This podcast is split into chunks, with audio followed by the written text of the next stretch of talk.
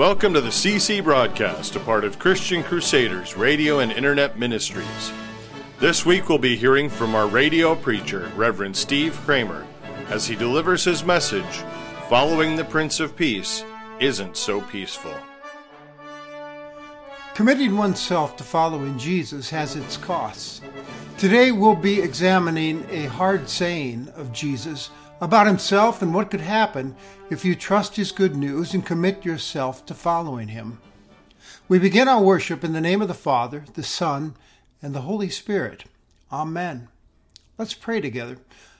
Almighty and ever living God, you have given great and precious promises to those who believe in Jesus as Savior and Lord.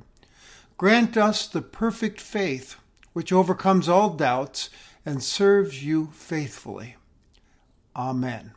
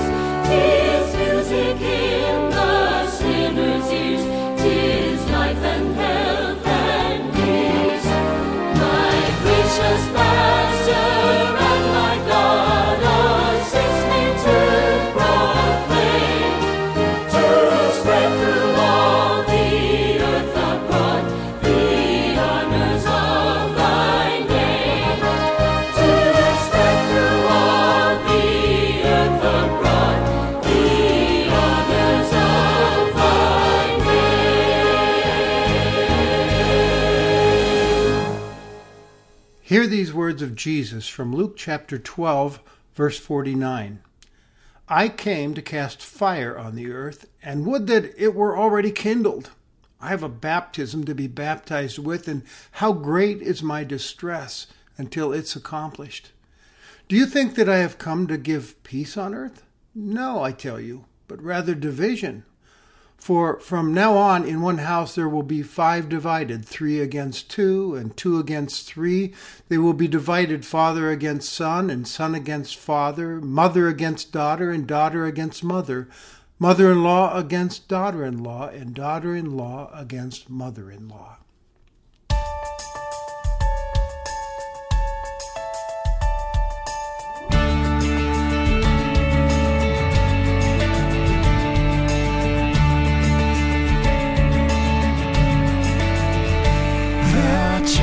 Is one foundation is Jesus Christ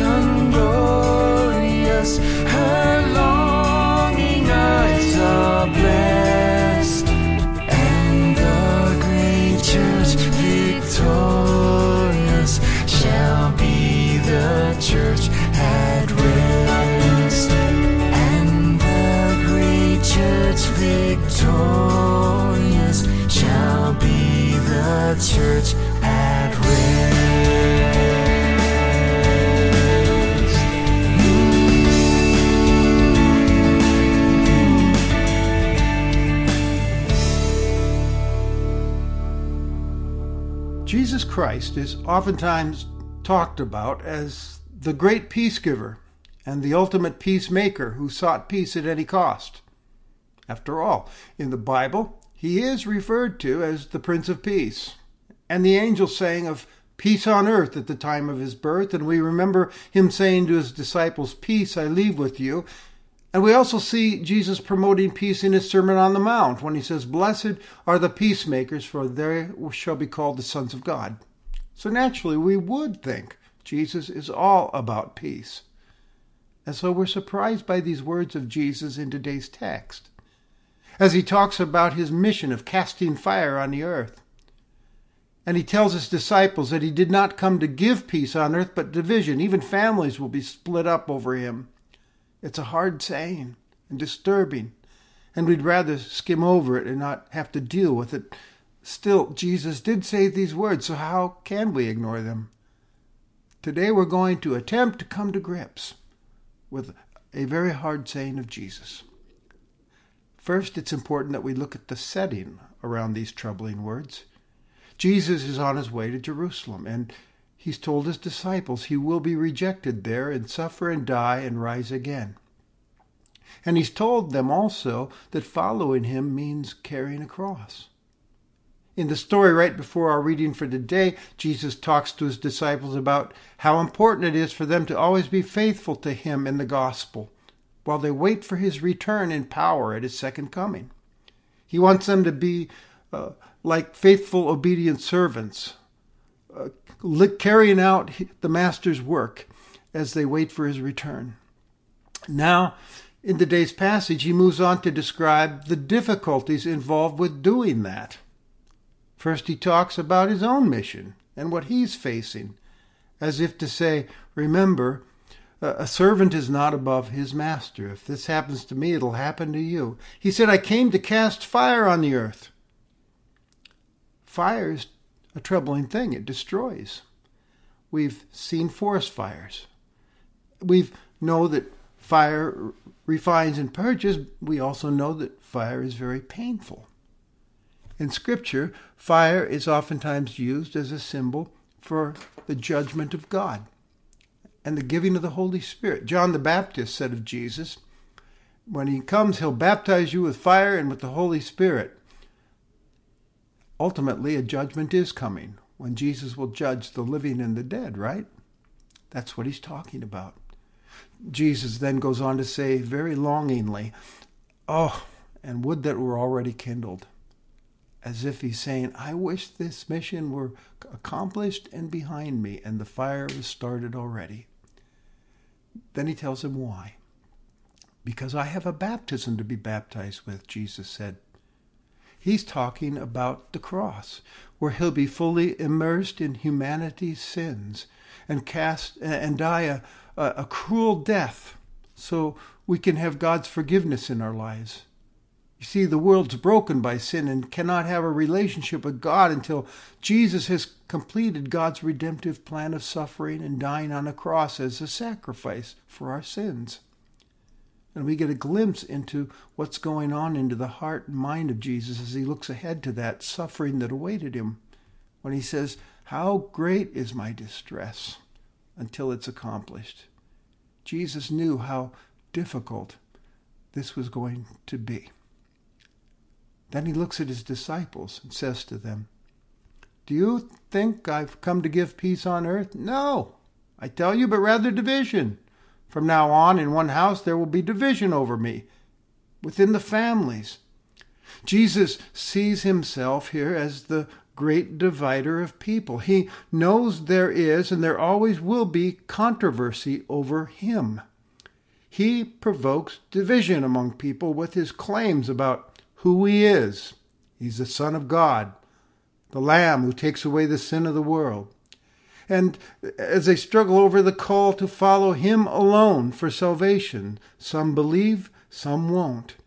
He forces choices to be made in regard to him and his ministry, and that can lead to some division among even the most intimate relationships like the family, as some believe and some won't. To declare loyalty and commitment to Him, therefore, can cause painful friction in households That's what he's saying here. And that is anything but peaceful. Family was as an, was especially important in that culture. It was everything, your identity, your security. So this description of father against son, son against father, mother against daughter, daughter against mother, and all the other against uh, a house divided three against two sounded very painful to those listeners that day. If you follow me, Jesus is saying, and serve me as your Savior, Lord, your family just might disown you, shun you, cut you out, leave you alone and penniless. There's a cost to following me. Consider yourself warned. And it did happen just as Jesus said it would. He did cause great division among households when some family members believed in him and were shunned and disowned by the rest of the family. It Still happens even today. According to Messianic Jewish ministries, many Jewish children are ostracized from families and treated as if they no longer exist. Converts from Islam or from certain Asian faiths face a similar isolation and sometimes even the threat of death. If you read Voice of the Martyrs magazines, you find all kinds of testimonies about death threats towards Christian converts from their own families, driven from family and villages. They would say, they'll say it's been a tough life following Jesus, uh, but we're hanging in there and continuing His work because we're grateful for what He's done for us. So to choose to follow Him and obey His word is anything but peace. It can lead to some unpeaceful experiences even in our own setting. When Christ takes over one's life, there are changes that will happen in a person. You become a new creation. Uh, with new thinking, you you have new thinking and new values and priorities, and a new way of looking at things. There's a new obedience. You you start seeing situations through the eyes of Jesus, asking, "What would Jesus want me to do here?" There's a different spirit within you as the Holy Spirit takes over and shapes and molds you and conforms you into the image of Christ. And this kind of change can cause reactions from those who have known you previously. They knew you as a certain kind of person before. Now they see some differences in your thinking and in your behavior, and they're not sure what to make of that.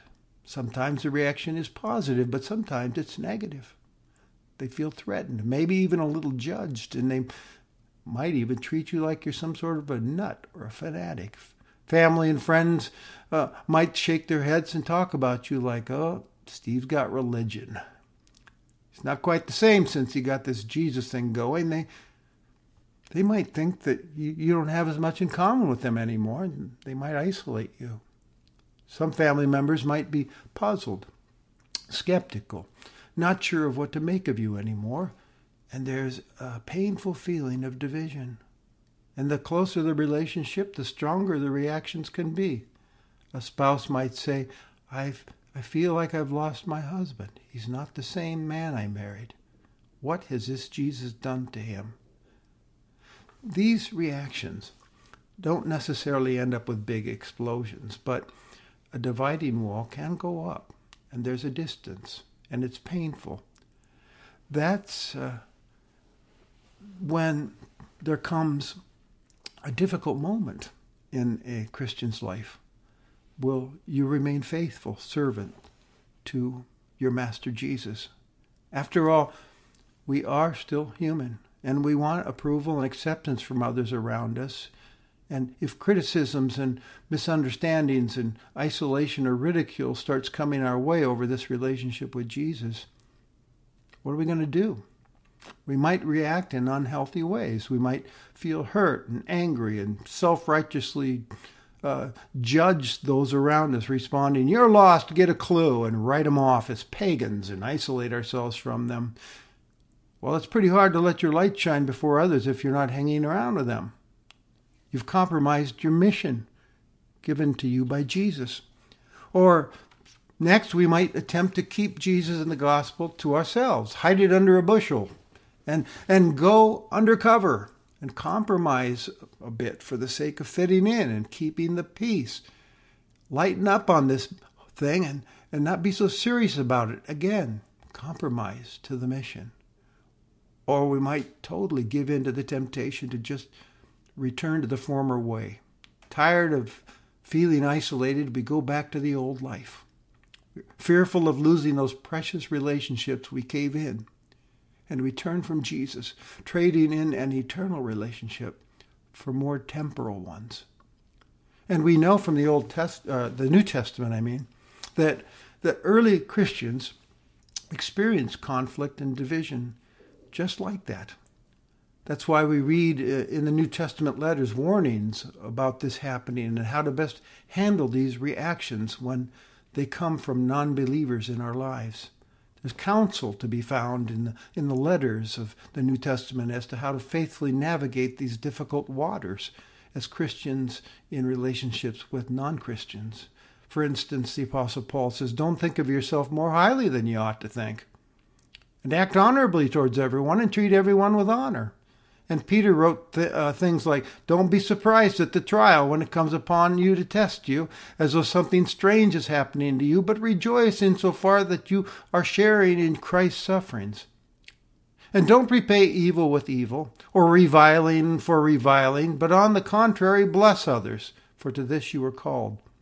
Or he says, In your hearts honor Christ the Lord as holy, and be, always be prepared to make a defense to anyone who has asks you for the reason for the hope that's within you. Do it with gentleness and respect, having a good conscience. And here are some instructions from the writer of Hebrews, whose congregation was also experiencing this kind of temptation. Basically saying, Christians, hang on to the gospel. Remember that in Christ that you have a huge family. So the, uh, so stick together for support and encouragement. Don't neglect to gather for worship and support. You need it. So Jesus isn't insinuating that he's anti-family when he talks like this to us. No, uh, he invented family in the first place. So why in the world would he ever want to break it up? He's just giving you and me a heads up, a dose of reality that he can provoke division in your life, when you follow Him as your Lord and Savior and strive to faithfully serve Him and be obedient to Him, it, it can cause a great disturbance in your most important relationships. Your life will be less than peaceful, and you could be in for some heartache along the way. Forewarned is forearmed, you see. The truth is, world peace and perfect peace in all our human relationships will never happen until Jesus comes again in majesty and power. Even though he has won the victory over sin and death and the power of the devil, there is still a battle going on between good and evil, Satan and God, light and darkness. And we will continue to see all kinds of divisions and conflicts in the world around us. But when Christ reappears and Satan is destroyed once and for all, then all will be well. Then, and only then, will there be perfect peace. Now, you might wonder is there any divine peace to experience in the here and now? After all, Jesus did say, Peace I leave with you. What was he talking about? The peace he's offering us now is peace with God and peace within. The broken relationship caused by our sinfulness has been taken care of by Christ's sacrifice for sin at the cross. And trusting in him, the sinner receives peace with God. Sin no longer keeps us from God and the gift of eternal life he wants to give us. While we were still enemies, Christ died for the ungodly like you and me. And through faith in him, we have peace with God instead of the wrath of God. We have a reconciled relationship with him, and we can rest peacefully in knowing that we are his forever. And the peace he was talking about is also the peace of Christ's presence within you. You're never alone. You have your Savior who's promised, Lo, I am with you always to the end of the age. And he's alive and present and risen from the dead and present with you through the Holy Spirit, and he'll be with you in all circumstances. And he, he speaks to us. He will speak to you as you open up his word and receive guidance and promises and encouragement from him. And as we draw near to him in prayer, he draws near to us and brings his calming peace within. Nothing can separate you from his love. Nothing can snatch you from his hand. And we also keep in mind that he holds our future. There's a glorious ending that awaits followers of Jesus Christ, and that, my friend, is peace.